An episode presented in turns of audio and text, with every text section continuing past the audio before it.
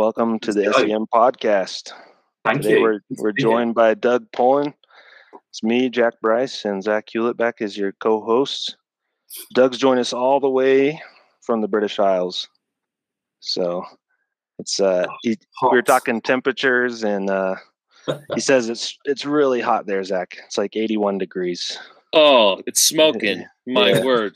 My, Un- my, unbearable. my watch says it's 88 here, so I mean, we're not dying yet. Yeah. They don't We have don't a, they don't have happening. AC though. Yeah, we don't know what to do when it gets this hot. What part of England are you in now, Doug?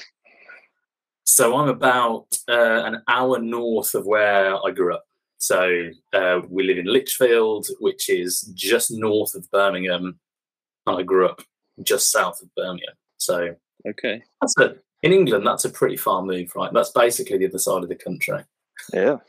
It's very true. I had a, a young man in my ward got his mission call and he's like, I'm going to Birmingham. And I got really excited. He said, Birmingham, Alabama. I was like, "Oh, give me a break, man." All right. um, the, the city council here in uh, in Birmingham uh, used a photo of Birmingham, Alabama, on one of their promotional leaflets by accident, and they quite rightly got um, slagged off for it. Oh my gosh. It's too funny. Pretty rookie mistake. Yeah, rookie mistake. It is. All right. So we'll get started with, you know, the timeline headed into the mission, then we'll skip over and we'll catch up with you and what you've been up to since and and recently and and then we'll go back and reminisce about the mission a little bit. So if you want to start us out with how you ended up in Scotland. So I um I was a convert to the church. I was a semi-convert to the church, right? So I um I kind of grown up in the church. My dad wasn't a member, so I'd uh, I joined the church about a year before I arrived in Scotland. Actually, properly got baptized, and um to save some money for my mission, I was working in the church offices in Solihull, which is where I where we lived. So that's when they had like the general authorities and a whole load of the sort of the European uh, European administration operating out of. And so I put my papers in, and I actually got my mission call delivered to my desk um, while I was working at the church offices. So I got back from lunch one day, and there's this big A4 envelope on my desk. Um, so there was no, I didn't go home, didn't wait for my family or anything like that. I just literally opened it up on my desk while I was eating a sandwich, I think. From and um, I so I'd learned languages at school. So I'd learned Spanish, French, and Italian to all a, a fairly decent standard. Um, you know, done my exams, got top marks in these languages. So when I, when you fill out your mission papers and they ask you, do you speak any other languages? I'd put French, Spanish, Italian in like massive capital letters. Um, I'd sent in a purposely put in a black and white photo of me because I thought the second they see I'm ginger, they're going to send me to Scotland or Ireland. So I'm not having any of that. So purposely put in a black and white photo. I was trying all the tricks in the book. Do you have any? Uh, you know, any, I think one of the questions on there was where are your parents from? So my mom's great great great grandparents emigrated to New Zealand, um, and they lived there for a few generations. So I was right, right. I've, my family history, New Zealand, There big letters. yeah. Anyway, I got Scotland.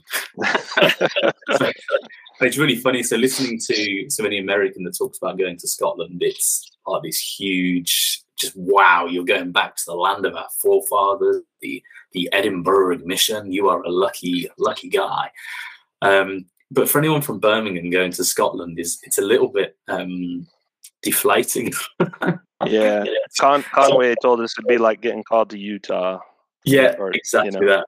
Exactly that. So we um so I had friends who went to Portugal, Australia, Greece, all these what you typically think of as really or uh, UK. Someone from the UK would think is a brilliant place to go. I got Scotland. I called my mum up uh, and told her that I'd been called to Scotland, and her words, and this is a direct quote, were, "Oh, I'm sorry."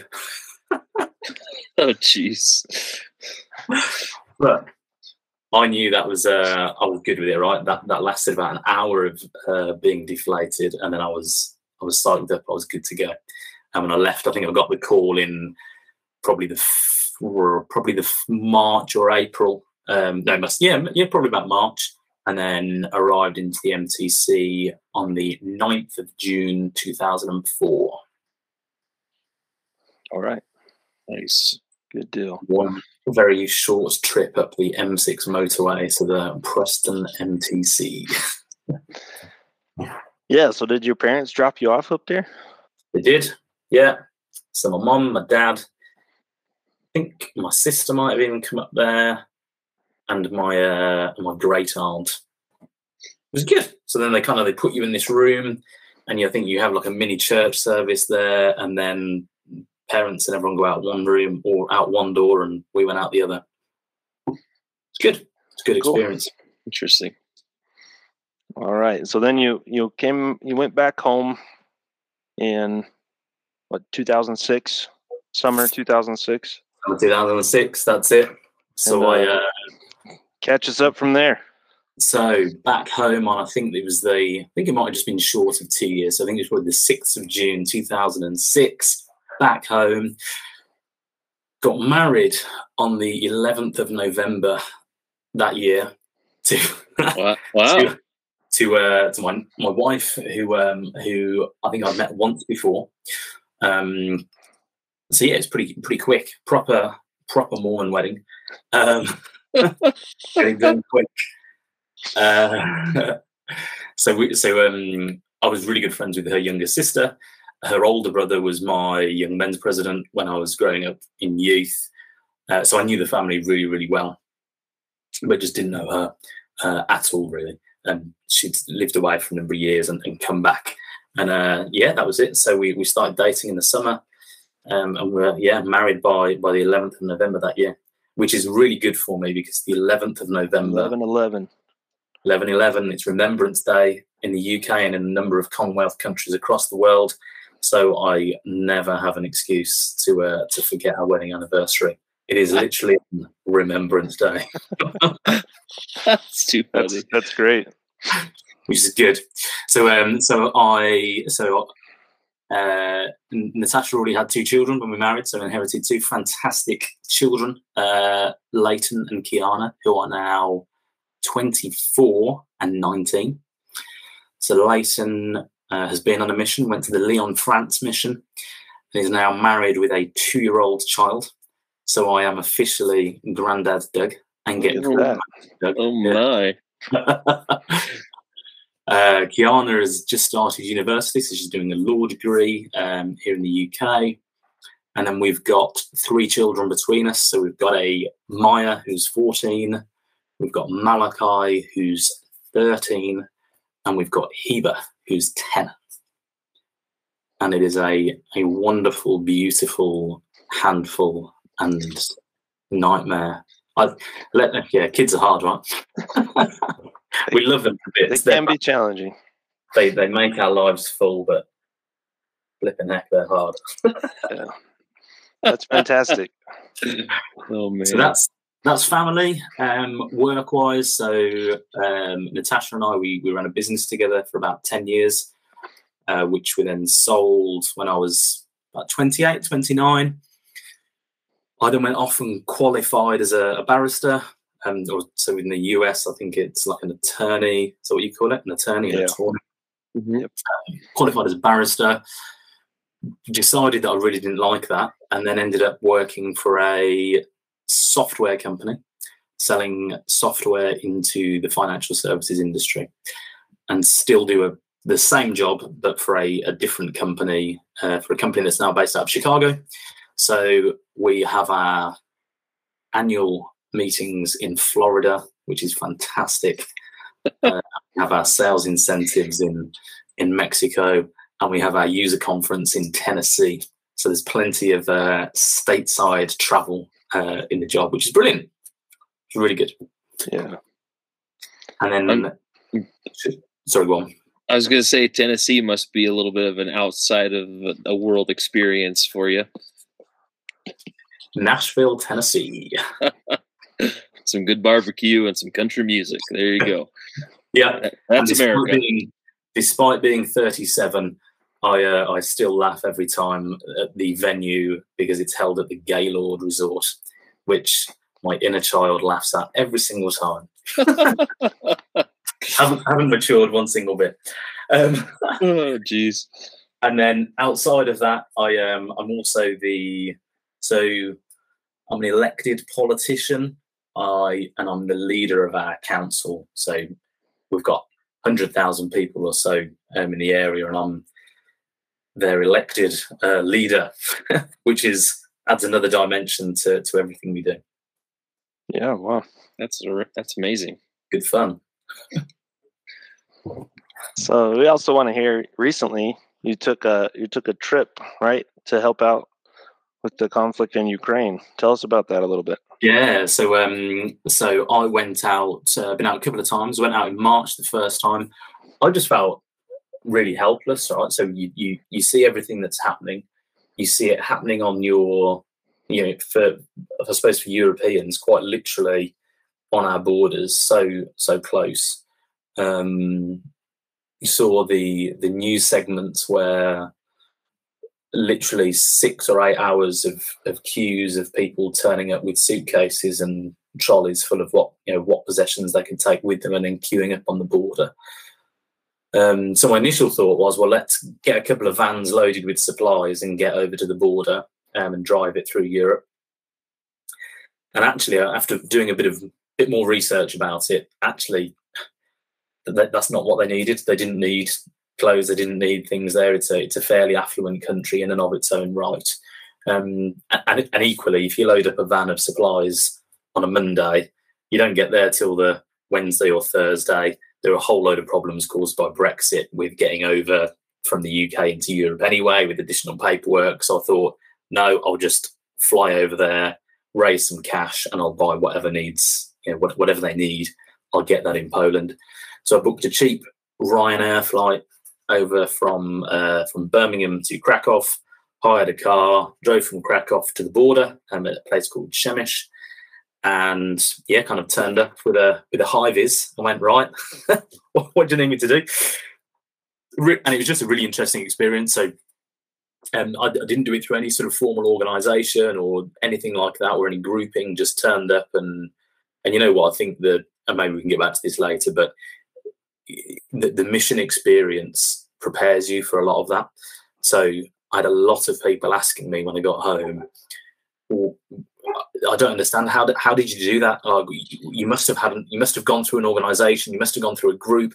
How did you know what to do? How did you know who to speak to? How did you know what people needed?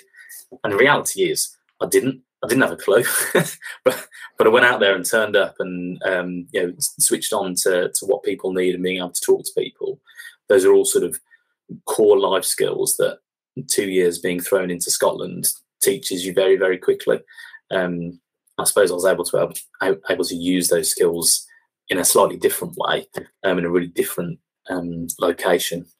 Fifteen years later, but it was um, so yeah. So I did that the first time, and then went back again um, a few weeks later. Raised a bit more cash um, from people back at home, and, and got out there and did what I can on the on the Polish side of the border. So my wife had banned me from stepping foot into Ukraine, um, and I I listened. I was offered the opportunity by mostly Americans, to be honest with you, Americans and Canadians, um, just going over the border saying, "Come on, Doug, we're we're going in tonight. We've got a tent and we've got some spare body armor you can use." And Oh like, well, you know what? Like, you're all ex-military, and uh, I'm I'm just going to stop here. I'll do what I can in my own small corner of the world. Wow. That's That's incredible. Holy cow. and and I actually so so a couple, couple of funny stories about that. So um, obviously uh, Andrei Zinkovsky and still lives in in Kharkov, um, and he's doing an amazing work out there in terms of what he's doing to to raise money and to feed the people that live close to him. So I had several conversations with um, Elder Zinkovsky while I was over there.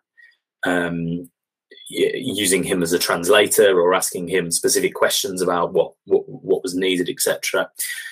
But the one occasion I turned up at Przemyśl train station, which is right on the border. So that's like the first train station that um, people arrive in from Kiev.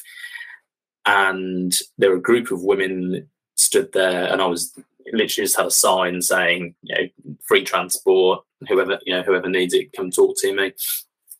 And I eventually started speaking to this group, and we started getting in the car.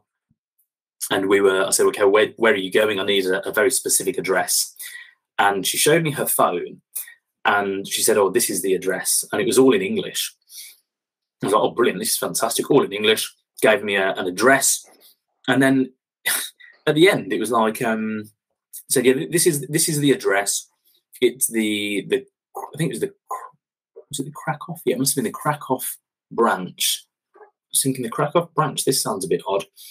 Um, and then it carried on carried on the message and it said, anyway, if you need to speak to Elder Foot or Elder Smith or whatever, just give us a call. I was like, I said, are you are you more? Obviously, they, they, they didn't speak English, so I was you Mormon. And I said, yes, yes, yes. And so members of the church, wow. and they said, um, her mom. So when I'd been standing in the train station, her mom had said to her, "Is he?" Is that and pointed at me? Is he with your church? Because she wasn't a member. He, he's with your church. And she's and the daughter said, "No, no, don't be, don't be stupid. No, you know, why, why would anyone from the church be here?" anyway, that's amazing. Funny, funny story. Yes.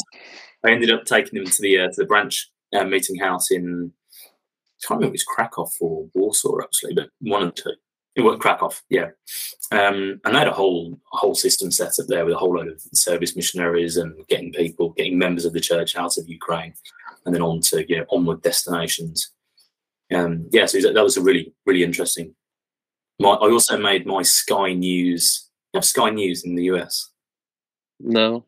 Like Fox News, right? Like yeah, yeah, right wing news, right? So Sky made my Sky News debut. Um, in the background of a report from Przemyśl train station. I was um it just happened to be at the time that I was getting interviewed by four big burly policemen um, who wanted to know exactly what I was doing, where I was going, where I was taking these women.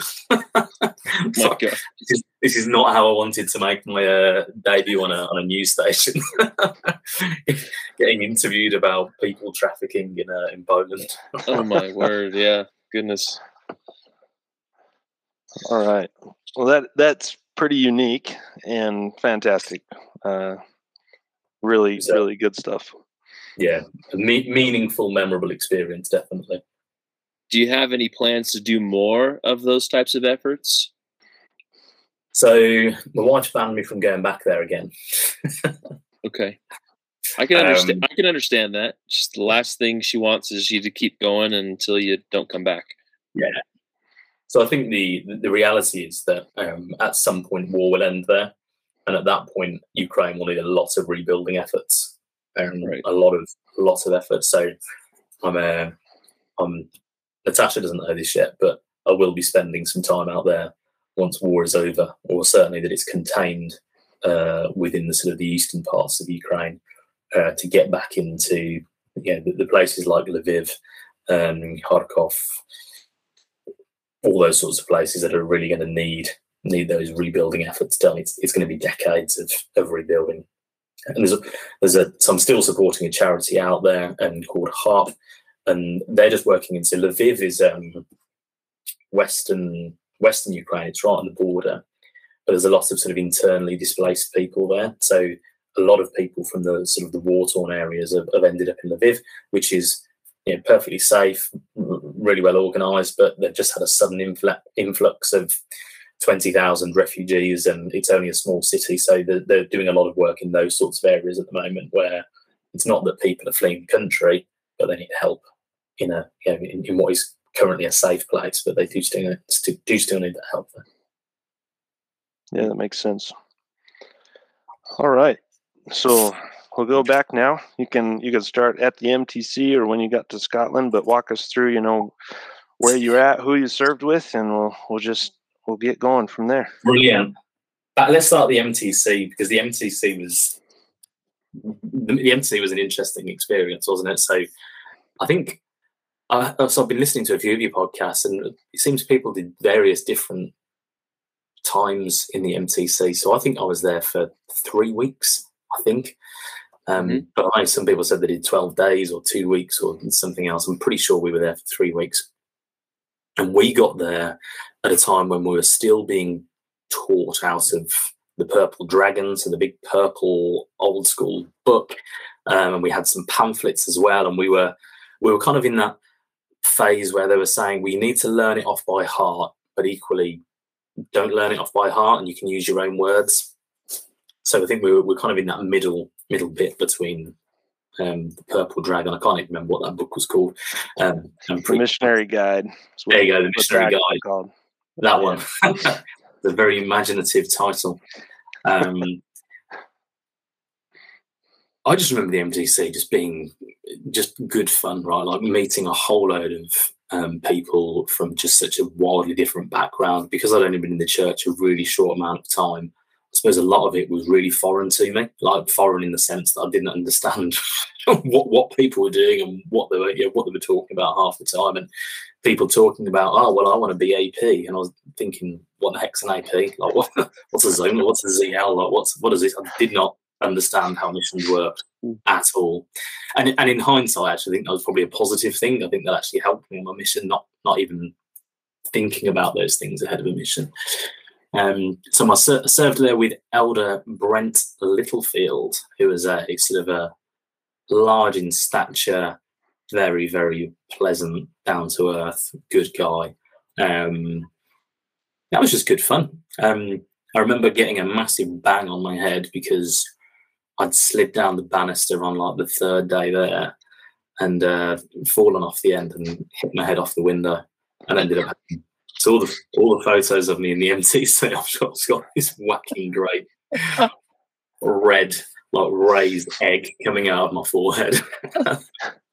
Jeez. That's good. Yeah, fun. Um, and I, yeah, that, the MTC was good. So then we got what we got chucked on the train at Preston, straight up to Edinburgh. Remember, so Elder Archambault was, uh, if you remember, what was first? I want to say Kyle, but I may have made that up.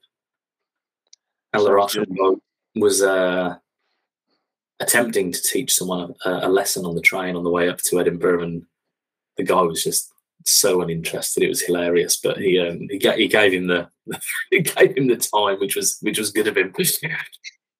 and I remember we got we got picked up by Elder Nelson and Elder Bhutan. So you had Elder Bhutan on the other day, didn't you? Mm-hmm. Yeah, we- well, so got picked up by them. Got given the most ridiculous tour of Edinburgh ever, where they just make up a whole load of junk about Edinburgh and see how long it takes people to actually work out they were just lying to you the entire the entire time. I think it Like- took their entire mission to work out. Like historical facts or what? Just so, did you not get this as well? So we, so when we arrived, we had um, we, did like a tour of Edinburgh, and it was like, see that building over there. That's where the uh, Scotland Temple is going to be built. Uh, the, the, the, the land's already been consecrated, but it's yeah, well, it's coming forward in the next few months. Uh, I can't remember what else it was said, but it, just remember it was just this absolute nonsense tour where they just totally make stuff up for the whole 45 minutes. A load of rubbish for you new. Yeah, a load of rubbish for everyone to, to hold on to. I didn't get that. I, I don't remember that either. So Yeah, I thought it was some uh, SEM tradition that was handed down through the generations, but clearly Elder Bhutan and Elder Nelson were just having a having a good good afternoon Well, out. Did you give that tour to the new missionaries who came in under your? Yeah, we absolutely did. Okay, so tradition indeed. It was a tradition, and then yeah, th- then obviously the, the, the mission got sensible. I think after we left, and uh, they, they stopped it. Jeez. So my first companion, Dan Drummond, Elder Dan Drummond, who was from Wales. I think Elder President Vreens just liked playing tricks on sort of putting joke companionships together. So uh, he put the two ginger elders together just because he thought it'd be really funny to. If there's one, there's one missionary going to get abuse off the streets, he's going to be ginger. Let's put two of them together and can get double the amount of abuse. So we went to Aberdeen, which is where Dan where Elder Drummond was serving.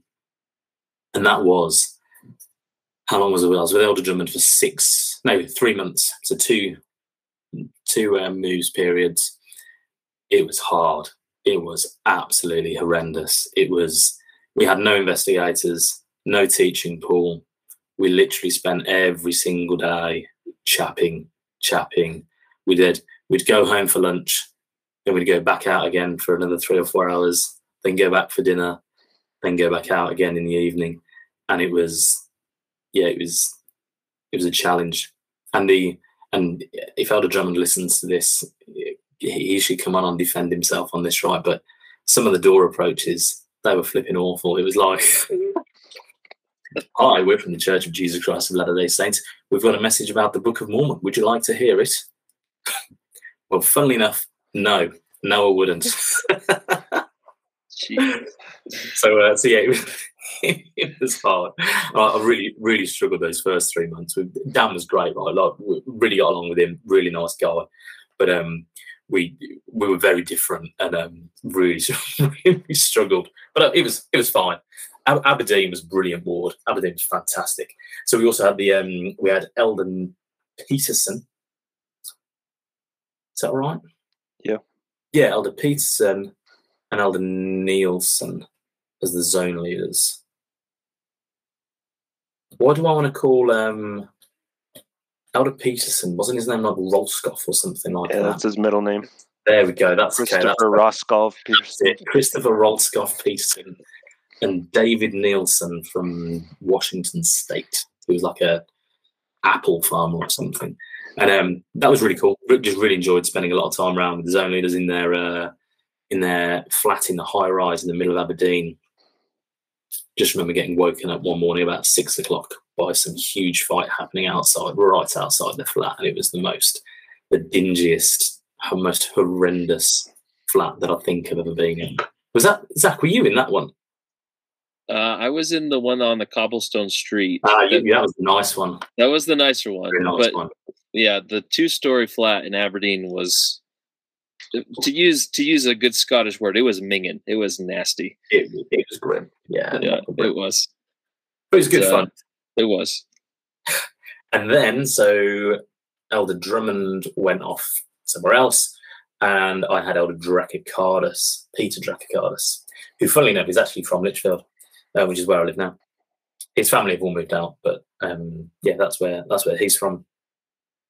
And Peter was just great, right? Great, just really. I don't know if either of you served with the Elder Dracicardus, but he was just a brilliant, down to earth, diligent, hard working, just a nice, nice guy. Um, so I don't have many memories with him because we only served together two weeks. And then I was on the other end of an e move. So not on the bad end. I wasn't the naughty boy. I was, uh, in fact, no, no one was a naughty boy. So I'm making that. But uh, yeah, I got moved to Thurso, and uh, Elder McClure, uh, Chris McClure, came back down from Thurso to serve with uh, Elder Dracicardus. We did we did get stopped by the police actually when we were in Aberdeen. So we, when Elder Dracicardus and I were out chapping one night, big riot van pulls up, a big you know like big police van. Three police people jump out, run up to us on the door. What are you doing? What are you doing? Uh, we're missionaries from the church. anyway, apparently a couple of neighbours had called the police because there were two men going door to door to door down this street. It was quite a nice part of Aberdeen, so maybe we'd maybe we'd upset them. Um, but I just remember Father Dracicardus absolutely loving it because he fancied the absolute pants off the policewoman, so he thought it was like the best night ever. Oh, that's too funny. what, what I want to do in in tonight's podcast is try and say as many controversial things that may or may not be true about other missionaries, which will then force them to come onto the podcast to rebut anything that they think is, uh, is not accurate. I love it. You have the freedom to do so. Stir the stir the pot. so no, just yeah, just great guy. Um, and so yeah, I- then I got uh, moved up to Thurso, and I served up there with Elder Green. So Andrew Green, again. So it's really funny. So um, uh, maybe I should say this at the end. I don't know, but I'll, if if if you'd have lined up all the missionaries and said you can pick your companion, who do you want it to be? I would not have picked a single one of my companions to be a companion with. Um, however, I absolutely loved every single one of them, and we were all just so so different. But I just thought it was brilliant because where else do you get the exposure to that many different people from different backgrounds, different personalities? You, you just don't, do you? And so there's, I think that was a, a real sort of blessing um, in fact. Yes, especially if you consider hours spent with that individual. Like, yeah, you just don't get in that situation with anybody. Yeah, you, I spend much less time with my wife than, than I ever did with, with any of my companions. It's, it's crazy. So yeah, so sorry. So Andrew, Andrew Green, Elder Green, um, and I remember the first conversation I had with him. We'd so the there was a senior missionary couple that were in Thurso at the time, the, the Felsteds, um, like Myrna and Roy or something. I can't remember the first names. Yeah, but the Felsteds, who were brilliant, really nice. They picked me up from the station in Inverness, I think, then drove me up to Thurso and uh, met Elder Green and we were going to go out chapping that afternoon. And I just remember him walking. So before my mission, I was not really a, a chav. Do you have chav? Neds? Neds chav? You call them Neds in Scotland, right? I wasn't right. really yeah. Ned. I was I was probably bordering on it. And um Elder Green had, had turned up to the door ready to go out chapping. And he had this like I don't know how to describe it. but Like a bag that looked like he'd nicked it off Paddington Bear or something. He was wearing this like giant fedora hat, and he had this walking stick. I was like, "What are you, what are you wearing?" I remember we just had this like big thirty-minute conversation where I basically said, "Listen, Al Green, I am not going chapping with you, or you wear that. Get rid of your hat, get rid of your stick, and I'll I'll carry your bag for you. I'll put it in my, my, my rucksack." I am not walking through a street with you like that. oh my gosh. but yeah, I was um he was cool. I was like we, we, just had a great time in Thurso. So we um we've caught we had tongue in our in our area, of course, in Thurso. So we got the obligatory I love tongue fridge magnet uh, that, that every missionary had to have. We um didn't really have a teaching pool. We were there over winter, so it gets it's like light at 9 a.m., dark at 3:30 p.m. It was you'd have sideways rain coming in off the coast because you were right on, obviously on top, right on the the coast there. But great branch. Um, we had the uh, uh, did either of you ever serve in Thurso or go on splits there or anything? Oh, no. It was an experience, right? So Thurso was just like an out like the, the last outpost of mainland UK, and it just attracts just just some interesting characters. I think um, loads of English people there, weirdly enough. Um, so we, we had a, a, fairly small branch there, and we met in a I think it was like a school hall or something like that. Or the, I think we might have met in the town hall, in fact apart from the one Sunday when we got locked out and all had to go and meet in the Felstead's living room, which was interesting. They were they were much further ahead in their time because at the time that we had three hour church, Thurso only had two hour church, which was brilliant because they couldn't secure a booking at the town hall for longer than three hours. So by the time they'd right. opened up and set up and then had to clear up at the end, we had two hour church in Thurso. Um, we had what we what they called priesthood preparedness nights, and the the one Thursday we turned up this community hall somewhere for priesthood preparedness, and the uh, they come in with this bag, two bag, two carrier bags. I throw them down on the tables. There's two rabbits in one bag and one chicken in the other bag all dead, obviously. Um, the they'd been out and caught the rabbits earlier that day because one of the branch members' friends had ferrets and hawks, so they'd literally gone out with the ferrets and the hawks and, and caught these two rabbits. Oh and gosh. They'd got the chicken uh, off someone's farmyard and, and wrung its neck literally two hours before that that meeting. Golly. And they said, right, uh, in preparation for the last days, we need to know how to feed ourselves and our families. Tonight, we are making rabbit stew and chicken stew. Oh my the whole activity was just skinning the rabbits and clearly something I'd never done before in my life. Like apparently you have to push the poo out of the rabbit first before you can take its kidneys out because they're the poisonous bit or the liver or whatever. Um, yeah, same with it, same with the chicken, and then we ate ate them. That was the uh, the refreshment for the evening was rabbit stew and chicken soup, which was nice. Wow. Then, uh, then the, at the end of that session, we were told next month we're going to learn how to use shotguns because if people know that you've got a water supply and food storage, they're going to come after your food if it's the last days. So you need to know how to defend it. So we're going to all get taught how to use. now, a lot of this if you're American listening to this, a lot of this might just sound perfectly normal, right? I don't know. But, Jeez. Yeah, this is this is neutral every week for us. It sounds like something you get in like rural Idaho or something. it was, yeah, Oh, it, it was Um, but yeah, we. So Elder, back to Elder Green. The, this is this is a, a, a story that reflects terribly on me, but it's also quite funny. So I'll share it anyway. In fact, all my stories will reflect terribly on me because most of them are terrible stories. But we, uh, I thought it'd be really funny. One day we were, um, I think we'd ironed our shirts just before we were going out, and I thought, I know what I'll do.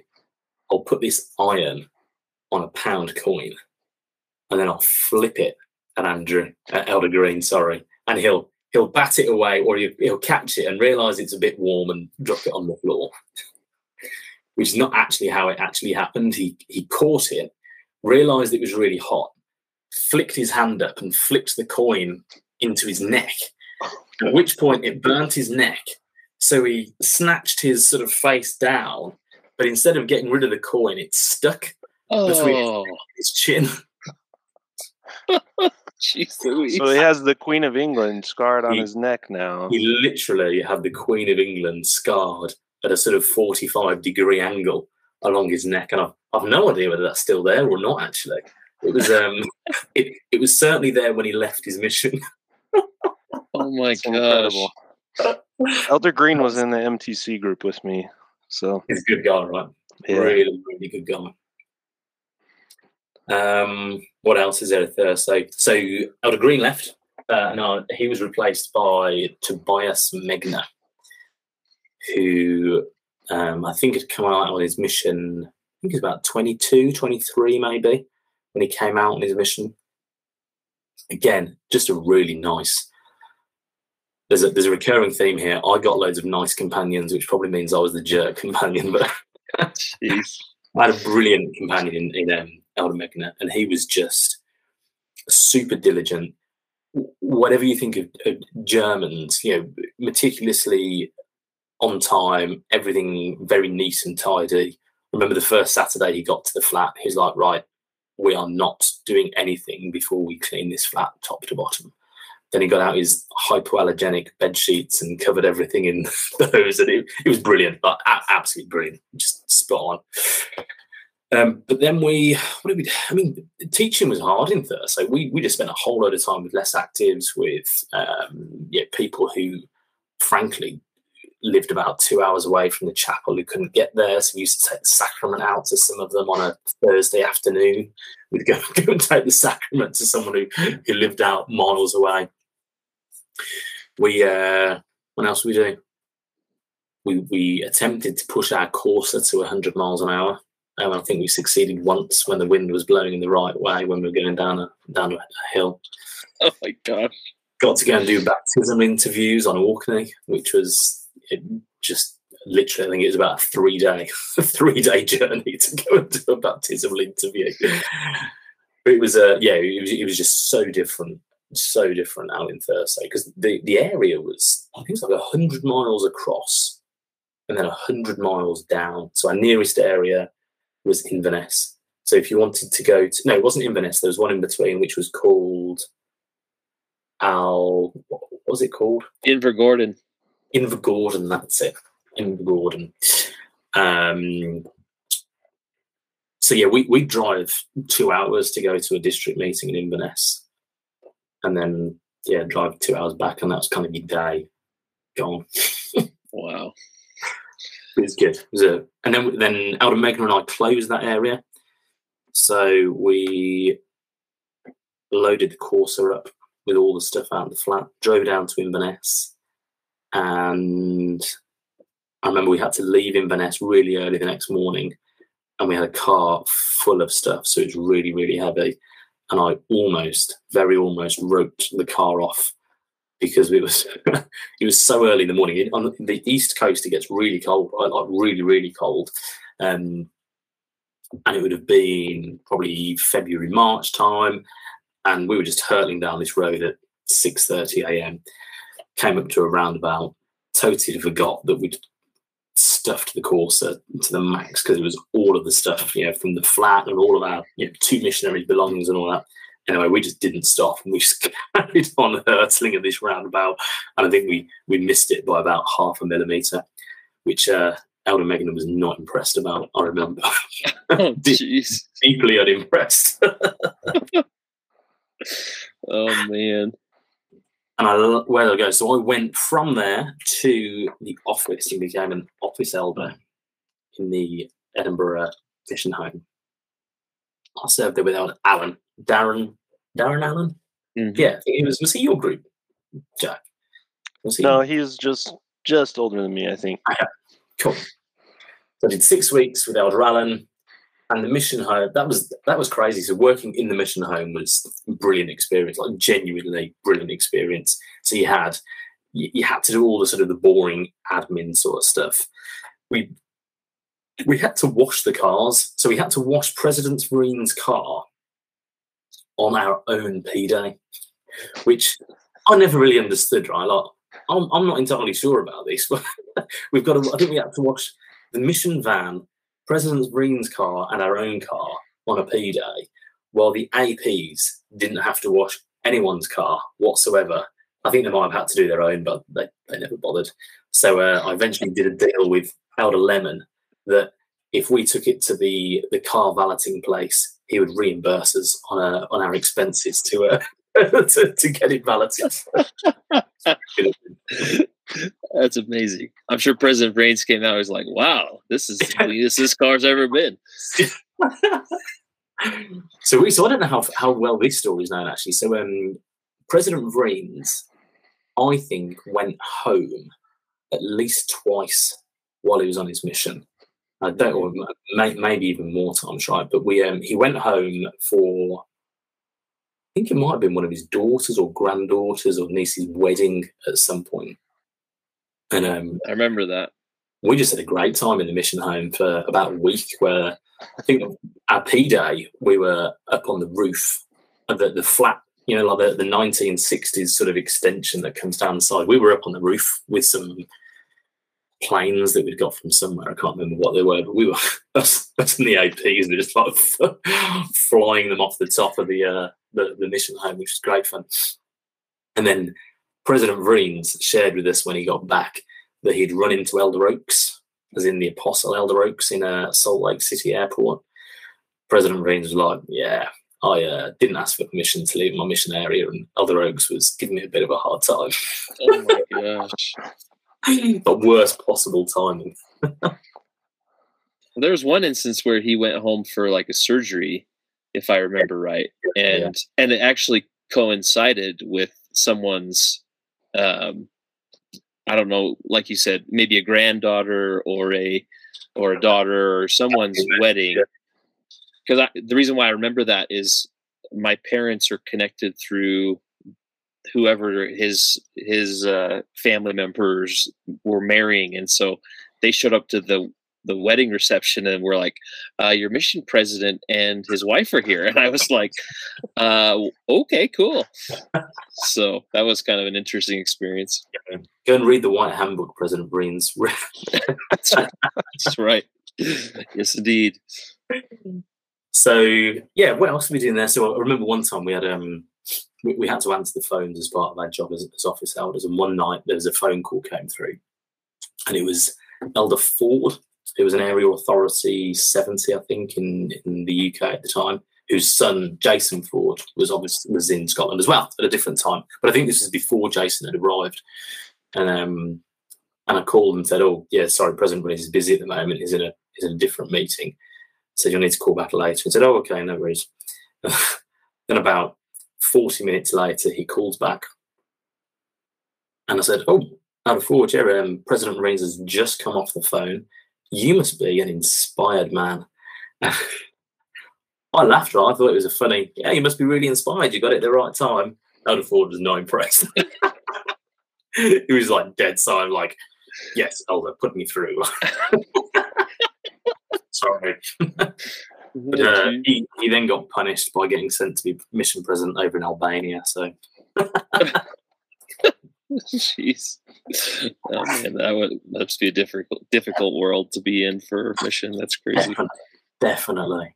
And then uh, so Elder Allen went and Elder Kellogg, OJ, Oliver Kellogg Mhm. replaced Elder Allen. And uh, the only thing I remember really about serving with Elder Kellogg was that I gave him a horrendous haircut on P Day. So we had P Day on Saturdays in the office. So I think we you'd usually have them on a Tuesday, wouldn't you? But in the office, because they needed you there Monday to Friday, you'd have your P Day on a Saturday. So on Saturday morning, we're upstairs in that sort of the you know the meeting area that we'd had there, and he'd cut my hair. I've never cut hair before in my life. I was like, yeah, it's fine. How hard can it be? Straight straight at the side. and then I'd, I thought what I was going to do was was like taper around his ears, but instead of t- I didn't fit like the taper guard. I just took the guard off and uh, just went right around the edge. of the- Oh my gosh. actually took it all off. he he he didn't say the funny side. It, it would would be um would be fair to say, and I think he I think he went into our flat, punched a wall, and came back out again. I don't think he ever forgave me for that. We did we did have so we, we worked in the office at that point, me and Kellogg, and we had the best numbers in the entire Edinburgh district for six weeks consecutively. And I remember President Vreens absolutely chewing out a district meeting there, going, I've got elders here who are working eight hours a day and are still getting better numbers than all of you. What's going on here? Oh gosh. Mean, nothing to do with us whatsoever, but it was a. we didn't get any baptisms out of it, but it was uh, just. And so, did either of you serve in Edinburgh Ward? No. No, no, we did that. brilliant ward. Great, great ward. But other people will tell you about those memories, I'm sure. And then where did I go? From Edinburgh, I went to Dundee, where you did serve, didn't you, Zach?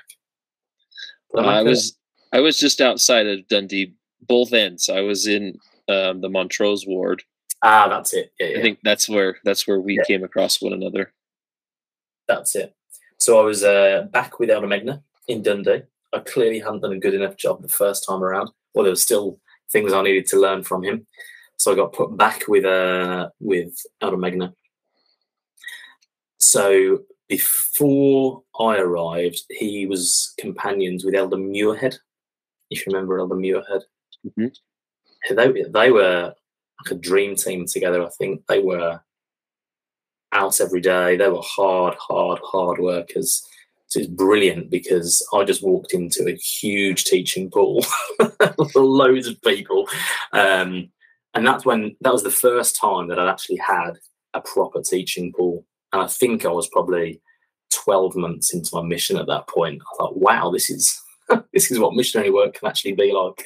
So we had um, we had Nessie, who we baptized, who was like a lady in her eighties, and I always, always, always remember teaching her the law of chastity.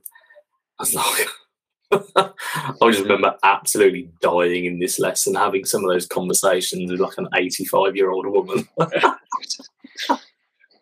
we were Oh, diligent and we taught the lesson as it should be taught. Jeez Louise. It, it was yeah, she, yeah, she she was great. Um, we baptized Eileen, who was a who was a, a another elderly sister who the sisters had been teaching, but I think the sisters got moved out, so we picked up the area or something. I don't know. Uh, Ray and Joan, who also got baptized, and I think one of those was in a wheelchair. I think so. We bapt- they got baptized in like a. Were you there? That one's that they got baptized in like a garden chair or something, didn't they? They literally got like a you know like a white lawn chair. I don't remember that. No, I don't. I wasn't there, but I think I heard about that one. Yeah. 'cause It's such a unique thing. Unique. I think we made sure that we got a white garden chair as well, just to be just to just to be a bit extra. That's too funny. So Dundee, we had um we had the legendary water fight at our flat in Dundee, and in fact, I saw. Were you there at that, Zach? Yes, I was. Well, that was a brilliant. And there's you must have seen the brilliant photo of Caleb Spragg bursting a water balloon above Krista Heap's head. Oh yeah. Um, we managed to catch the photo just as they'd they'd already so they'd already broken the water balloon above her head, but the water hadn't reached her head yet. So she's still smiling away, grinning, with this this water sat about half an inch above her head. Oh my gosh. It's a brilliant photo. Do you still have a copy of that you can share with us? You know what? I actually saw it earlier on on someone's Facebook. I don't. I don't have a copy. I took the photo, I think, and I've no idea where the original is. But I saw it on someone's Facebook, literally today or yesterday. I'll go and have a look for it. Yeah. Well, when we talked to Sprague, I pulled out the picture of that event with all of us like posing, and it was clearly after Sister Heap had been doused with water, and she in that picture does not look pleased whatsoever. and and I said to Caleb, I said, you know what, we we naive elders didn't give much thought to the sisters and how they would get themselves ready in the morning and do the thing and I thought I thought to myself, she probably had just washed her hair or done something to, you know, make it nice for a few days, and we ruined it by getting her hair wet. So that was something else. That was a that was a really fun activity day, though. That was good. It was good fun. So I was um so I was district leader in Dundee, I think. Yeah, I was. Yeah. So when I was yeah, so when I got with Elder Megna, I was district leader, and I remember just having some really really positive sort of district meetings at um, the Dundee Chapel. They're just just a really cool district, and um, we we I think we had a lot of fun, um, but we also worked really hard as well. I remember uh, it was the time when we had so we were properly into preach my gospel at that point, weren't we? And we were really being sort of um, as part of the certification process. You'd need to learn the commitments associated with each lesson. So there's sort of the will you will you questions at the end. I remember as district leader, I was trying to get Sister Kenny um, certified on the fifth the fifth lesson, I think, um, eternal families, whatever, whichever one it was. Um, and we were going through it. So everyone else was doing another activity in the room next to us with the door open. I'm sure we were probably in the corridor or something. It was it was all all legitimate. And then I just remember so we we're going through the lesson, and she'd hit all the points, and then I said, "Yep, okay, great. And what's the what's the commitment that you that, that's associated with this part of the lesson, or whatever?" And so she started with, "Will you? Uh, will you? Will you marry me?" No, Sister Kenny, that is not the appropriate it is fun. Funny Oh my gosh, that's too funny. That is a commitment to eternal family, but That- it's that- not that part is- of the not part of the mission. I was going to say, yeah, that's what happens to missionaries didn't. Oh my gosh.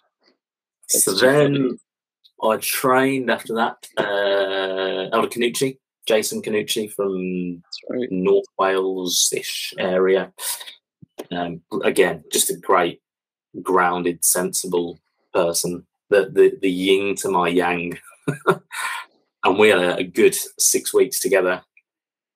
before I then got booted over to Irvine, where I served as zone leader with Joseph Bautista, who you know well, who you've had here.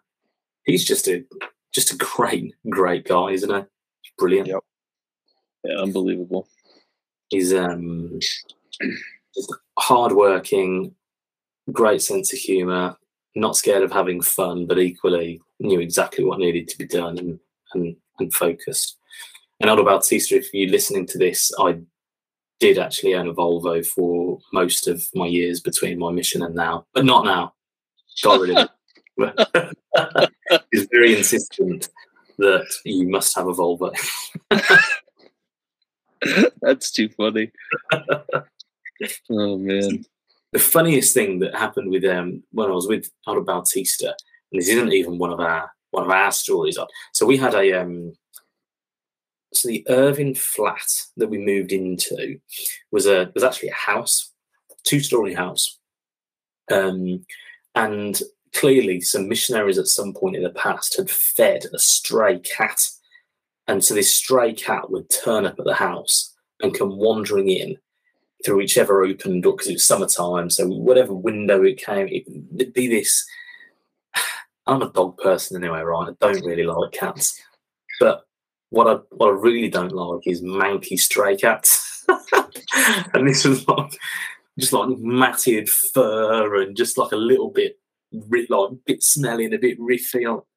So I said, right, out about is that we are not feeding this cat. That cat can go elsewhere because I really don't want this rank cat turning up at our flat every day. So we did. We stopped feeding it, and it stopped coming anywhere near the flat. And then um, so at the same time, upstairs in this house, we had a washing machine and it had, no, it was a tumble dryer. And so it was a, you know, the ones with like the tubes out the back. So it wouldn't collect in a, in a drawer that you empty. It'd have one of those big ventilation tubes that goes out. Mm-hmm. And because clearly no one had thought to actually fit it into the wall through a proper ventilator fan, they'd just hang out the window and the window was permanently open. And so then one night, where we're in our bedroom, which is also upstairs, and it's down the corridor from this, this tumble dryer. And I was having this horrendous nightmare that uh, that this cat had got into the house somehow and had jumped up onto my bed and then its face was suddenly in my face and its eyes were huge and it was like screeching at me and in my dream I think I got a tennis racket or something and hit it, but nothing was happening. And then I was woken up from this dream by a noise out in the corridor, and it was a cat that had got in and did exactly what I was just dreaming about. It ran in, it came along the tumble dryer, ran along the corridor, and jumped up straight onto my bed. oh my gosh. It booted this cat so hard. so scared. So scared. and luckily, unlike in my dream where nothing happened, it did just run out of a different window and we never saw it again. But that was that was really weird.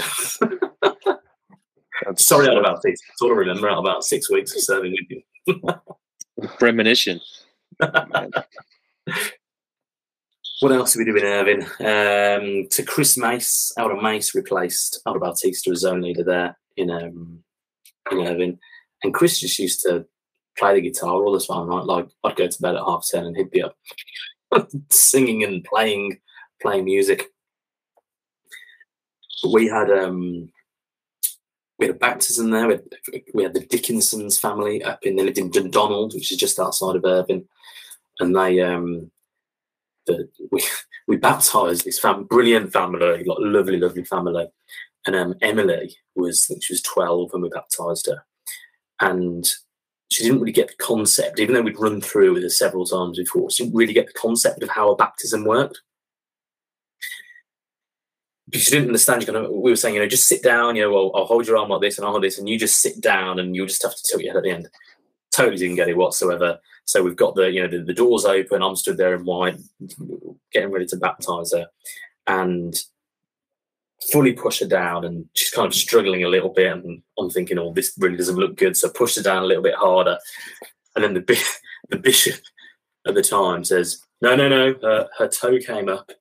I like, "Yeah, I know her toe came up, but she was under the water. At, at one point, she was all under the water, so that's okay." No, no, no, it doesn't count because her toe came up afterwards. So, well, I'm sure it does count, but anyway.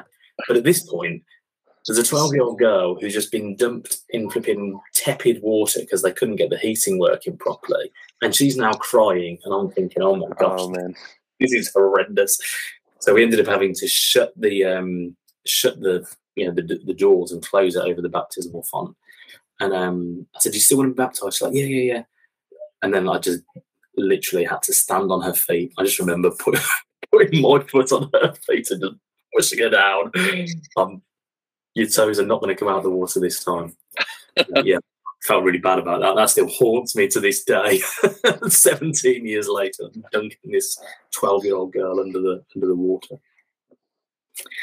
What else? So, uh, Irvine, did, did either of you serve in Irvine or Paisley Stake? I was in Johnstone for six weeks, so it wasn't really at the depths of Paisley, but pretty close.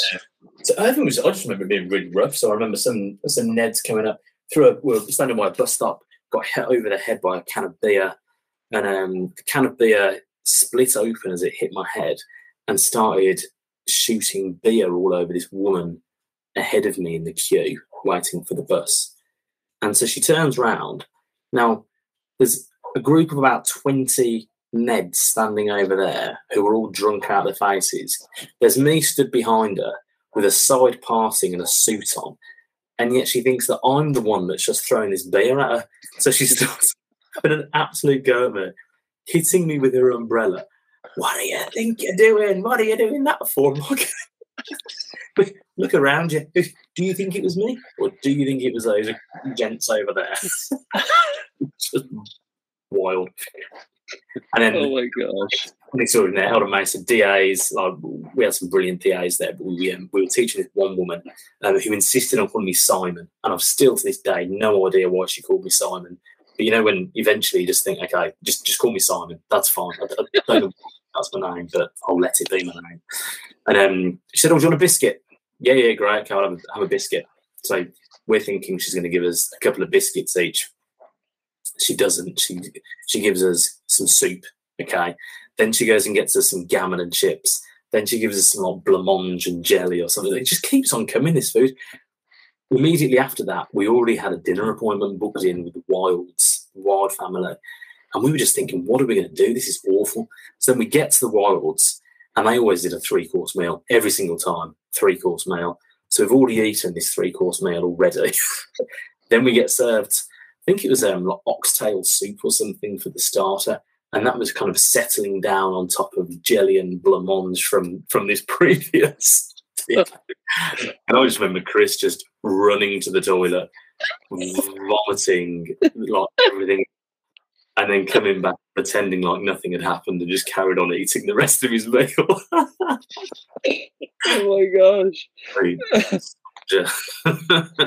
too funny. then went so from Irvine went to Glasgow, served six weeks with Elder Bear, the legend that is Brian Bear. He's already told you the snowball story, so I can't retell that. But it was absolutely hilarious, and my kids enjoyed listening to that story. The, um, what he didn't tell you though, and this is his story, but because he didn't tell it, I'm going to share it. Immediate. So I I got there just after Christmas. It might have been between Christmas and New Year, in fact.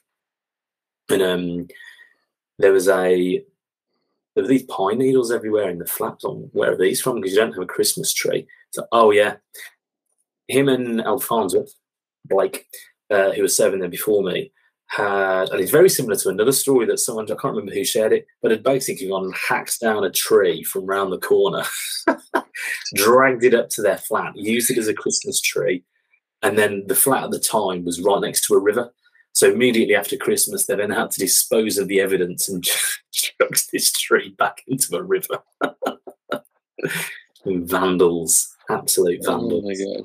You you just pricked a memory for me, Doug, because so Elder Farnsworth went a few weeks early and I'd mixed them up. I'd forgotten that you had replaced me because I was with Bear for two weeks before you. Then Ah, right. okay. because because I remember I had gotten there. It had to have been like just before Christmas. No, no, yeah, it was because um because I my like first day or second day in the Montrose ward was Christmas Day, so I had I was just before you, so I remember that Christmas tree. And now that you you reminded me that the flat was by the river, I remember the tiny kitchen and the view over. I, I I just went right back into that flat. That's kind of funny. It's great flat. Really, really good. It And-. And it was just about in the nice area as well. You know, Kelvingrove, wasn't it? If you went Mm-hmm. up the hill, you'd get to Maryhill, I think. yeah, I if you went think the you're right. you'd- You'd be in a nicer, um, yeah, a nicer sort of nicer area. In fact, I. I, went back there weirdly. I, I was staying in Glasgow with work, um, and actually went down the same road as that. I was like, oh gosh, Me- memories unlocked. Yeah, so um, we so we covered in Glasgow. We covered Julian Road Ward and we covered Springboig Ward, and we our very well my very first Sunday there. They had to change the timings for church for Christmas. We obviously hadn't got the memo, so my first Sunday in that ward, we actually missed church. We we arrived there for the closing. Oh my gosh. bishop, I can't remember who the bishop was, but he was absolutely livid with us. He was like, absolutely fuming. And I don't think we went back again. I think every other Sunday we went back to the Springboig um, branch because they that they they kind of met in a school. It was um it had been branch president there was um the Padarangas, Filipino family Yeah. just so nice, just great people who yeah, would open up the home to anybody. And yeah, the Springboig branch was was great. It was in a, a slightly more gritty end of uh, Glasgow, I think, is the, the the polite way of describing it. But absolutely Right. loved it. That's right. Then what else did we do? So and then I ended up somehow getting called as, a, as the IP, didn't I? Just, that's, that's when everyone, every missionary lost their entire testimony in a in the church. what? I must have been like the only person with a driving license or something. So we- we, um, I did six weeks as a traveling missionary. So I spent six weeks by myself traveling between areas um, and spent a whole load of time right across Scotland with a bunch of different companionships, just kind of getting to know their area and kind of working out how we address some of the challenges that, that, that they were facing at that time. Then, and that was great because Elder Lemon uh, had put some extra money in my account because he said, "Oh, going to be really expensive traveling around. You're going to have to be buying fresh food every few days." Because I was, I think I saw probably about eight or nine companionships in those six weeks. Wow. So we put a whole load of extra money in my account, and actually, that wasn't what happened whatsoever. I just ate all the missionaries' food that I was staying with, and ended up, I ended up eating, I ended up just living off like Welch's grape juice and Ben and Jerry's ice cream for six weeks. but that was, that was Missionary like really- metabolism. yeah, that was- that was a really unique experience, I think, because the um, I'd, I'd literally spent at that point sort of what 19, 19 months or so, um, just full time with somebody every single minute of the day, and all of a sudden you're on a a cross country bus trip for four hours by yourself, going between areas, and it was just it was it was weird actually, really. Um, kind of threw you out a little bit. Like, well, this is this is odd. Right. But yeah, that was um, that was enjoyable. Getting to know a whole, I say, a whole lot of different companionships. Then went back to the office and was with uh, Elder Farnsworth for six weeks, Blake for six weeks, and then Elder DePold for another six weeks. And that was living in the mission home was great, really good. Daily prayers every day in the mission home, 10 a.m. We had uh, DAs with the Vreenses fairly regularly, which I really enjoyed. We really had to be on your best behaviour um, because Sister Vreens would call you out very, very quickly if you did anything wrong. I remember crossing over, I think we'd, we'd eaten dinner one Sunday afternoon and Sister Vreens said, Does anyone want some fruit? There's a fruit bowl over there. So I'd walked over to the fruit bowl, got myself an apple. I can't remember who else was there. Somebody asked for some fruit for an apple as well. So I'm stood on one side of the table. President Sister Vereens are at the head of the table, and this elder stood the other side of the table. So I just did a nice gentle underarm throw of the apple to him. Sister was pissed. and she told me she was Yeah, so not not not good. Um well, so we, we went to Stornoway for I think three or four days. Um, Elder DePold and I went up there to see if it was worth opening up, um, and we did. We opened it back up, so we stayed in the branch president's home for two or three days. We got chucked out of someone's house in Stornoway. We'd um, a member of the church. We'd gone there to just introduce ourselves and get to know the branch, and. She, and it, it, was bad, right? We shouldn't have done this, but it was funny. She um, she started re- reading to this, reading to us um, this book about how everyone in Stornoway, or the you know the Hebrides, are descended from the, one of the lost tribes of Israel, and how she she it was just making a whole load of these um, really like tenuous connections between place names in Stornoway and ancient Israel and stuff like this, and me and Elder DePaul at one point we just started laughing because it was so so funny. she she just called us out on it straight away. You're so disrespectful. Get out of my house. You're not coming back. And then text us again after we'd left saying, "I mean it. Don't ever don't ever come back." Oh my gosh. yeah. Um, and then last story. Then while I was AP, we went on. Um, so after we'd do, we'd, we'd have like two day zone conferences, wouldn't we? So we'd do interviews on the one day, and then we do zone conference the next, or the other way around. And we'd usually stay over with some some elders from the from the area. And I'm pretty sure it was with Elder Peacock, um, Brant Peacock. Again, great guy. And I'm I want to say we were out in Beith. I've no idea why it would have been Beith, but I think it was and um, we'd gone chapping on this door on this road, and it's like kind of like a T shape. So where you drove in through the the long part of the T, um, and then it was a cul-de-sac at both ends. So we drove in, yep. Parked the car down in one corner, and began chapping this street. And as we uh, we went past this, you know, you know those streets where there's like the one house which has got settees in the front garden and all the windows are all falling apart and there's kids running around in like their shorts and nothing else everywhere. we're like, oh, okay, like, whatever, you know. So we knocked on the door and they're all a little bit aggressive, but nothing too bad. And we, we carry on going and it's time to go. So we walk back to the car and we see all these kids running down the street ahead of us. And we think, that's weird, what's going on? I was in I was in President Vereens' car, so I'd borrowed his Vauxhall Omega or whatever it was, Air Force One that we used to drive driving around in. And um, as we're driving up this road, going into cul-de-sacs, there's only one way out. These kids have gone and got a whole load of uh, wheelie bins and tires and bits of wood, and just put this barricade right across the right across the street. And then I see them running down with like bits of wood and baseball bats and stuff in the rearview mirror I was like, oh, I'm sure he's out of Peacock. I'm just so sorry about this. And I just floored it and just flew at these wheelie fins, drove through them, and we, we, got through them. It's fine. But uh, I remember having to apologise to President Vereens that there might be some slight scuffs on his uh, on his car while we were escaping these kids. oh my gosh, that's like something out of a movie. It was it was absolutely bonkers. Yeah, it was great fun.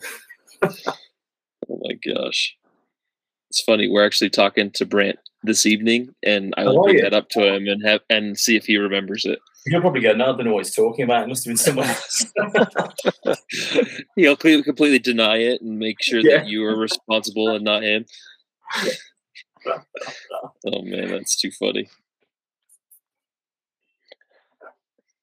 So yeah, that's the uh, and then that was it.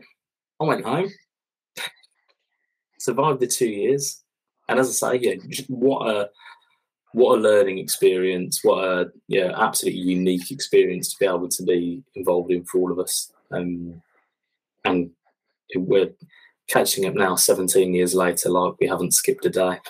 It's crazy. It's true. Yeah. like we talked before we started, right? It's just this tidal wave comes back and it's all there. It's all real life.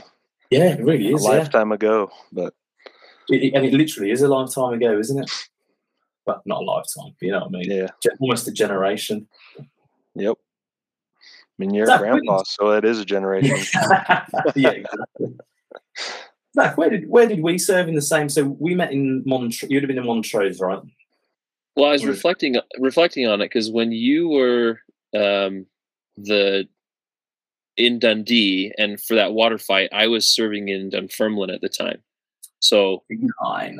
I was down uh, down in the southern part of the Dundee zone at that point, and then I mean we crossed paths so many different times throughout the mission. I mean, because I think you came in a few days before transfers for uh, when you went to Glasgow, if I remember right. Is that is that true, or am I remembering incorrect? Um, I don't remember that, but it doesn't mean it's not true. But I remember we just we had some time together before I left, and um, I don't know. And then I think when you were back um, with Elder Megna, I I think Megna had left, and you trained Canucci. Because I'm pretty sure Canucci's in the same group as Elder Marsh when I trained, or maybe just a little bit earlier. But I was in I was in Montrose from Christmas um, for six months, so I was there till summer. Um, and I think we we were there together at that point, at least for a little bit of time. So I remember seeing you when you were serving with Elder Balak. So where Yeah. did you when you served with Elder Balak? That was when we were in Johnstone. That's it. Yeah. Did you ever end up getting along? I mean, I, I reflected on that com- that uh, companionship in my own episode, and uh, you know, it, it was it was an interesting experience, right? Because I, I it was the second time I'd served with an Englishman. I had Conway before that um, for sh- six weeks, and then I was actually with Elder Littlefield for four and a half months before I was with yeah. before I was with uh, with Ross Ballack, and yeah. when I when we got there, um, you know, I was I was more senior in the mission, and we had been whitewashed into Johnstone, and he came in as if he knew how he was going to do it, how we were going to run the show, and I kind of had to take a back seat, which was not really my personality type. and um, I'm going to say it wasn't a negotiation; it was more of a "We're- "this is what we're doing," and and I kind of had to be like, uh, uh, you know, I had a couple instances where I was just like, man, this, this is just, I, I don't know how I'm going to deal with this. But uh, yeah, I had some good reminders from missionaries like yourself, and uh, I don't know, we had a great flat in Johnstone. I loved it, and uh, there was plenty of room in that flat where you could kind of get away from one another. Because if you remember, you know, you go in the entrance, you go up the stairs, and we were on top of like some shops yeah, yeah, and yeah. there there was a front living room and then one of the bedrooms on the main level and then uh, the kitchen at the back and then there was another set of stairs that went up to two more bedrooms and that's where we slept like yeah, and um, so it was a huge flat for just the two of us but the funny thing was and i'm having a recollection now is the larger room upstairs when i got there they had crammed all of the beds into the the smaller room up there and i was like why are we doing this and and elder Ballack was like well i was told before i got here that they had like a wasp Wasps. Problem. Yeah, yeah. right? And there Yeah. were wasps that were either in the attic or some crawl space between the roof Yeah. that had found their way through the light fixtures into that Yeah. room. And so it was like the largest bedroom in our flat, and we couldn't even use it because it was it was something else. The- So there definitely was a wasp nest in there because when we went down to the temple, when we organised that trip, mhm, we slept over in the uh, Johnstone flat. I don't know if you were there then or not, I probably wasn't. but somebody got stung in the forehead uh, overnight. I want to say it was Elder Wilkin. I can't remember who it was. but they, they literally got stung in the forehead uh, by that very same wasp nest. Well, the fact that uh, I mean, again, I look back on it and I wonder to myself, like, why didn't we ask our landlords to take care of some of these things. You know, you know, like you hear yeah. all these stories from missionaries living in horrendous conditions, and you know, um, Elder Malloy was on a few days ago, and he talked about his furniture being sticky from like horrible, horrible, uh, like dog and cat urine. And I was like, oh. how how in the world did we did we missionaries just go in there and say, oh, this is a lovely place to live? Yeah, you know. But it happened well, more often than not because I we were so focused on what we were about that yeah, yeah. You know it didn't really bother us much because you know we didn't spend most of our time in the flat anyway. Did Elder Malloy tell you that he always used to sleep on the floor? No. That's my, my core memory of Elder Malloy is that for his back, he would always sleep on the floor for some reason. Literally just on like a mat on the floor. he loved oh, it. Interesting. Well, so I just so on. No, I was just gonna say, just recollecting on the mattresses, and for Elder Malloy, he's a bigger guy like myself. I mean, I had some mattresses I was like, this thing should have been in the rubbish bin a long time ago, yeah. and yet people have been sleeping on this. And I remember um, in Dunfermline, this is a funny story too. Elder Conway slept on like this cot. I swear, it was the smallest bed I'd ever seen. And is this there, yeah, well, he was right. It, it kind of suited him. But the funny part was there was like a matching size bed like that for me the first few days and i was like there's no way i'm sleeping in this tiny twin bed. I mean it was like a grizzly bear sleeping on a hammock and i i told him i said i'm going to move there was another like tw- uh, i think it was a queen size bed or maybe you know a little smaller than that i said i'm going to sleep on this bed and so i moved it in and then Elder Littlefield came in and slept on that same cot. And I was like, how are you sleeping on this thing? you know, it just didn't make sense to me because I, I was com- I had to be comfortable. And if I didn't get a good night's sleep, I was not pleasant to be around.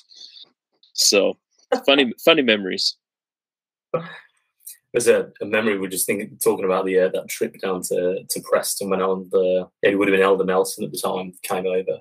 Yeah. We, uh, so so organising that was an absolute logistical nightmare, right? So I was um, I was AP at the time. We were organising where all the missionaries were going to be staying over. So obviously we had to get everyone off the Shetland Islands, for instance, you know, from all the far flung places, get them into sort of um, flats in like Johnstone. In fact, I think we, we tried to get everyone into flats in Glasgow because that was the the M6 would run you straight down to Preston from there. Mm-hmm. I think we had some missionaries go down the night before and stay over. We had other missionaries come down the morning of the conference, and we had to work out you know, which missionaries were going to sleep in which flat. It was just absolute. It, it, was, it, was, probably not that complex, but it felt complex at the time. And um, I think we had two or three coaches go down there. Mm-hmm. And so on the way back, we everyone had a specific coach to get on because the coaches were going to different places. One was going to go back to Edinburgh and one was going to go back to Glasgow. And and I don't remember who the elder was, but one elder got on the wrong coach and was headed for Edinburgh when he should have been in Glasgow or something. And um, so I'm on the phone and he's going, Oh, you know, I'm on the wrong coach. Oh, okay, we, we literally counted you all onto the right coaches. I've no idea how you're on the wrong coach, but whatever. So uh, well, you're just going to have to work out a way to get from Edinburgh to Glasgow, and we were, we were trying to sort that out.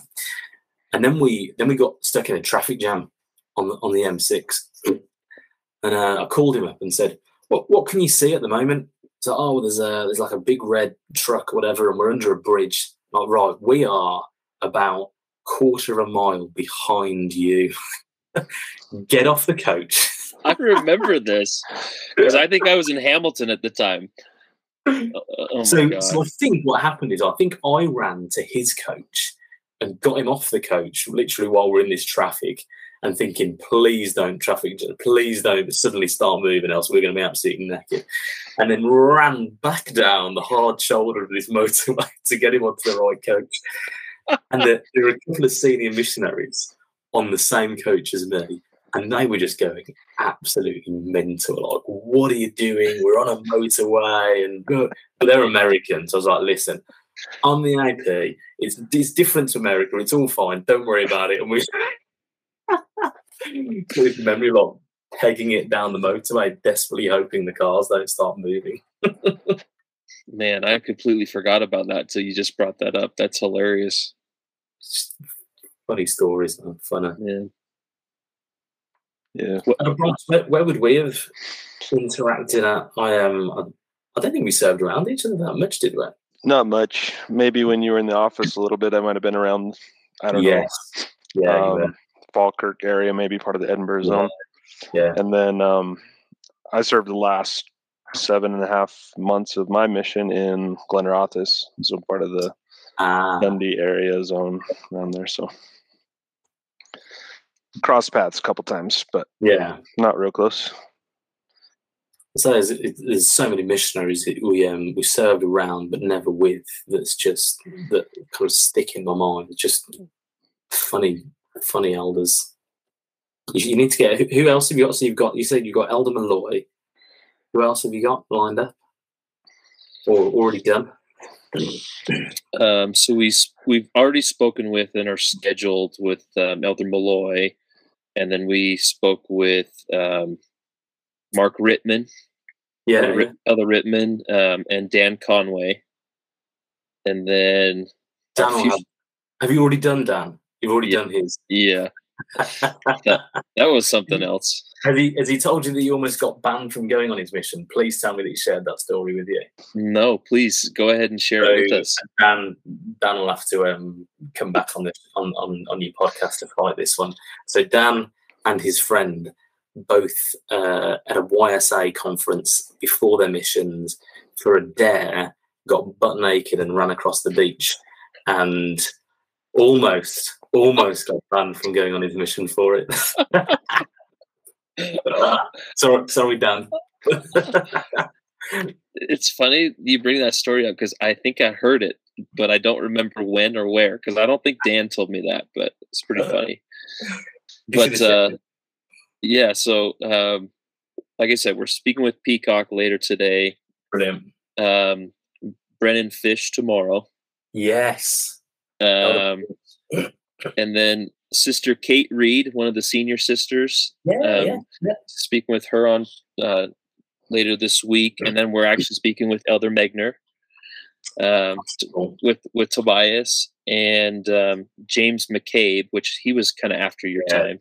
No, no, he wasn't. I um, I saw he? him when I was a travelling missionary. Spent some time with Elder McCabe. I think he was with Elder Littlefield when I saw Elder McCabe. Okay. I think he in. I'm sure that was in Peterhead. Mm, I don't. Yeah, maybe you could be right. I don't remember him being in Peterhead, but I mean, hmm. he'll jog our memories. Yeah, so I always remember him mocking me because I couldn't do the uh, didn't couldn't do my cuffs up on my sleeves. With I had to had to like shrink shrink my arm into my sleeve to do my uh, my cuffs up, and he'd Yeah, literally laughed at me every morning when I was getting dressed for not being able to do my uh, to do my cuff buttons up. because your shirt had just shrunk up, or what? no, just because I'm cack-handed and I can't can't do my cuff buttons with one hand. Oh, got it. Okay, that's funny. And then we're talking with Brian, Brian Barber, Yes, yeah, Um, yeah, and then uh, Christian Lucas yeah. um, is next Sunday. And and then we actually are catching up with President Sister Vrains next week. Yeah, I saw that. Well- we need to send in some memories, don't we? Is that what we want Yeah. to say? I mean, anything that uh, even just a message to them that we can share in your behalf too. I mean, it'll be a unique interaction just because Yeah. of the state of their memory, but uh, Yeah. we'll do the best we can. So, and then after that, we're speaking with Jeremy West and Jade McGowan, Yeah. um, Ashley Devine, Yeah. and and then uh, we have a companionship conversation with Richard McConkey and Alistair Martin. Oh, that's cool. So that's that's what we have on our future future schedule as Wow. of this recording. What a liner. What a liner. There's there's a lot more that are that are willing, and we just haven't got them on the calendar yet. Yeah. That we will. So So we, we need to ask uh, President Vrins about his final final um so you know on your moves calls he'd always say Elder, your next companion is well Elder Hewlett and he's six foot four and fantastic guy. You'll love him. And and then your final, the final moves call that you'd get was Elder, your next companion is Brenda. She weighs 240 pounds. She's got purple, purple spiky hair. She'll keep you warm in the winter, give you shade in the summer. It's just like, like the most ridiculous things about your future wife. Oh my gosh. It's funny, funny guy. So my um my second, my first son, um, has got William as a middle name. Um, after President Brains, he was um absolute father figure to me for those two years, and love him dearly. Brilliant guy. Yeah, that's a great segue. You know, beyond that um, father figure piece, what are some other memories you have of President Sister of Reigns that you can share with us? Oof. Um, so Piggy, Piggy nose comes up every time, right? Just Heidi dancing around with some pig nose on her down at, at the aisle of a chapel. It's just great. Yes. um, President Reen's hand on your shoulder, which felt like five times the size of any other man's hand that I've ever felt in my life, just clamping onto your shoulder. Yep. I just, I suppose what I remember most about President Breen's, it's not any sort of specific memories as such, but it's just the genuine love that he had for all the elders and sisters. He was an absolute stickler for the rules when people needed to be kept in line. But equally, when people messed up, when people had done just stupid things, he was so full of love and compassion for them to say, look, you know, it's a bunch of 19 and 20 and 21 year old boys. Of course, they're going to do stupid things. Give them a break. Um, and he said to me, I remember him saying to me clearly after a, a round of interviews, he didn't divulge any details, but he just said, you know, Elder Pullen, I wish that elders just weren't so hard on themselves all the time. And I just thought, what a what a great sort of understanding of um, what it's like to be a missionary, and and that to me just demonstrated his that sort of deep love that he had for for his missionaries, and he absolutely drove us hard. Like he absolutely drove us hard. Um, but there underlying all of that was a, a sincere love and affection, I think, for for all of his missionaries. Yeah. But my, my, my only other memory that comes immediately to mind, which is awful because I spent three months in the mission home as an office elder and then another three months in the mission home as a as an AP. So I should really have a few more a few more memories. Maybe they'll come to me afterwards. But I remember having a uh, not an argument, but a fairly strong discussion with him um, in a zone leader training meeting when I was a zone leader because we'd what he'd done in fact, it was one of the APs at the time, actually. It wasn't President Brains. But know, we had this whole thing about we need to go after the ties, holders. We need the people with ties. We need people with jobs and good people to bring into the church. And uh, they'd, they'd drawn a map of Edinburgh and they'd created what they called like the red zone or something. And that was banned. Like you weren't allowed to go and find people in the red zone. And after a couple of questions, I was like, President Brains, how do you think? It was basically that's the poor area, so we don't want you to go knock on doors there. So, President Brains, how do you think that really lines up with our uh, with with the commission to preach the gospel to all the world? Do you think it actually aligns with uh, the commission that we've got? And he and he gave me some really sort of you know woolly answers like, "Well, Elder, uh, you know, you follow the spirit and you do what you need what you need to do." He probably should have just told me to shut up and stop being so stupid, but but he didn't. He uh, he responded with love. That probably sealed your fate into being the assistant to the president. He's like, okay, yeah, he's he's he's do better, you little jerk. he's like, okay, yeah, let's let's get you to run run the show for a minute, and I'll I'll give you the behind the curtains look.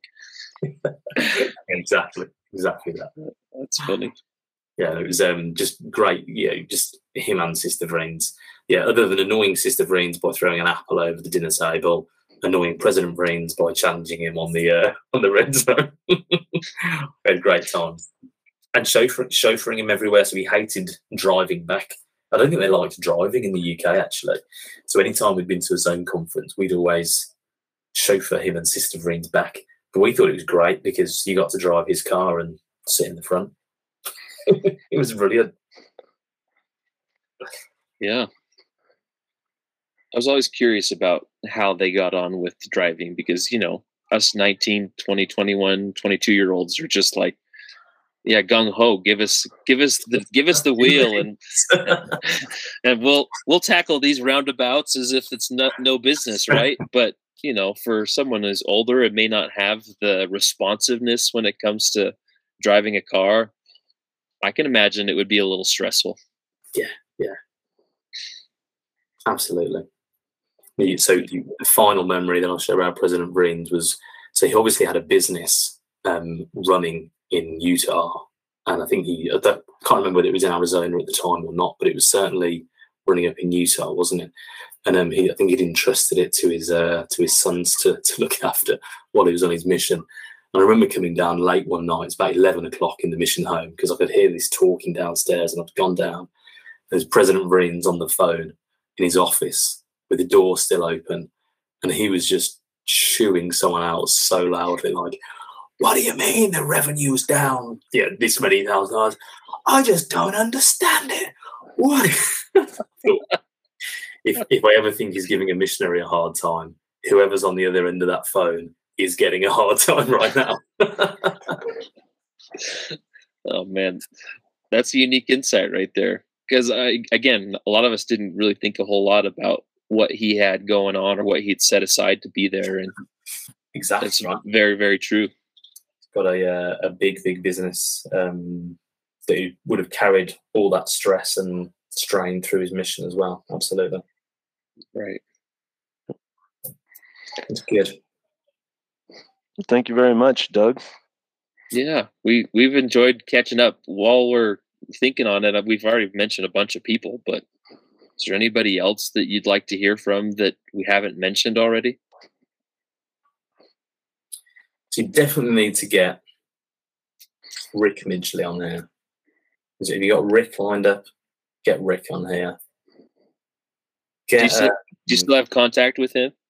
Yeah, I think um, we, we we tend to sort of message about once a year, and uh, the, my biggest interactions with him is giving kudos to each other on our bike rides on Strava, which which just reeks of us reaching middle age, really, doesn't it? a digital high five for a good yeah. bike ride. Yeah, exactly, exactly that. Uh, who else could you get on here? You've had out about East, you've had him. Um, Elder DePold, Jonathan DePold, he'd be brilliant to get on. He's a he's a, a thoughtful individual. And you got Elder Fish. Elder Fish is funny, man. Elder Fish is hilarious. Yeah. I, I, don't know why this core memory sticks out with Elder Fish, but I remember we were driving somewhere, and I think it was when they were him and Rasmussen. I think were zone leaders in. I want to say Dundee. Was it Dundee? They were yep, they were. Mm-hmm. Um, I just remember making an innocent remark about there was this like lake outside their flat that had an island in the middle. I wonder if you put two rabbits on that island, how long it would take for the entire island to be over overflowing. I Just remember Elder Fish was like laughing about it for like the next two days, going, "Don't you are so weird." oh man, that's too funny. I have been in contact with Jonathan DePold, and he's a future guest. So brilliant, cool. Because yeah. he's in England at the moment, I think, isn't he? He's um, down at US Air Force Base in Cambridgeshire, I think. Unless, Is that where he's at? Yeah, pretty sure he's just out of uh, just outside of St Albans in, in the UK. I did not know that. That's good to know. Keep that in mind when it comes to scheduling our time. Yeah, you might need to do him. Uh, yeah, early on in the afternoon for uh, for US time, definitely. Exactly.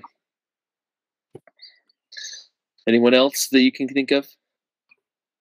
Oh, see, I'm going to miss out people here now, aren't I? Um, no, that that that that would do. Yeah, I think you'd have a. Well, El- Elder Zinkowski would be a good shout. Andre Zinkowski, get him to spend some time with you because he was a he was a big character, right? I had some flipping hilarious. I went on ex- went on exchange with El Zinkowski once, and um, we were teaching this guy in his flat, and it was like you know like a totally bare flat. The guy's got loads of beer cans and cigarette ends just stacking up, and I'm just like, what, what's going on? Like this guy's just not listening to us or anything.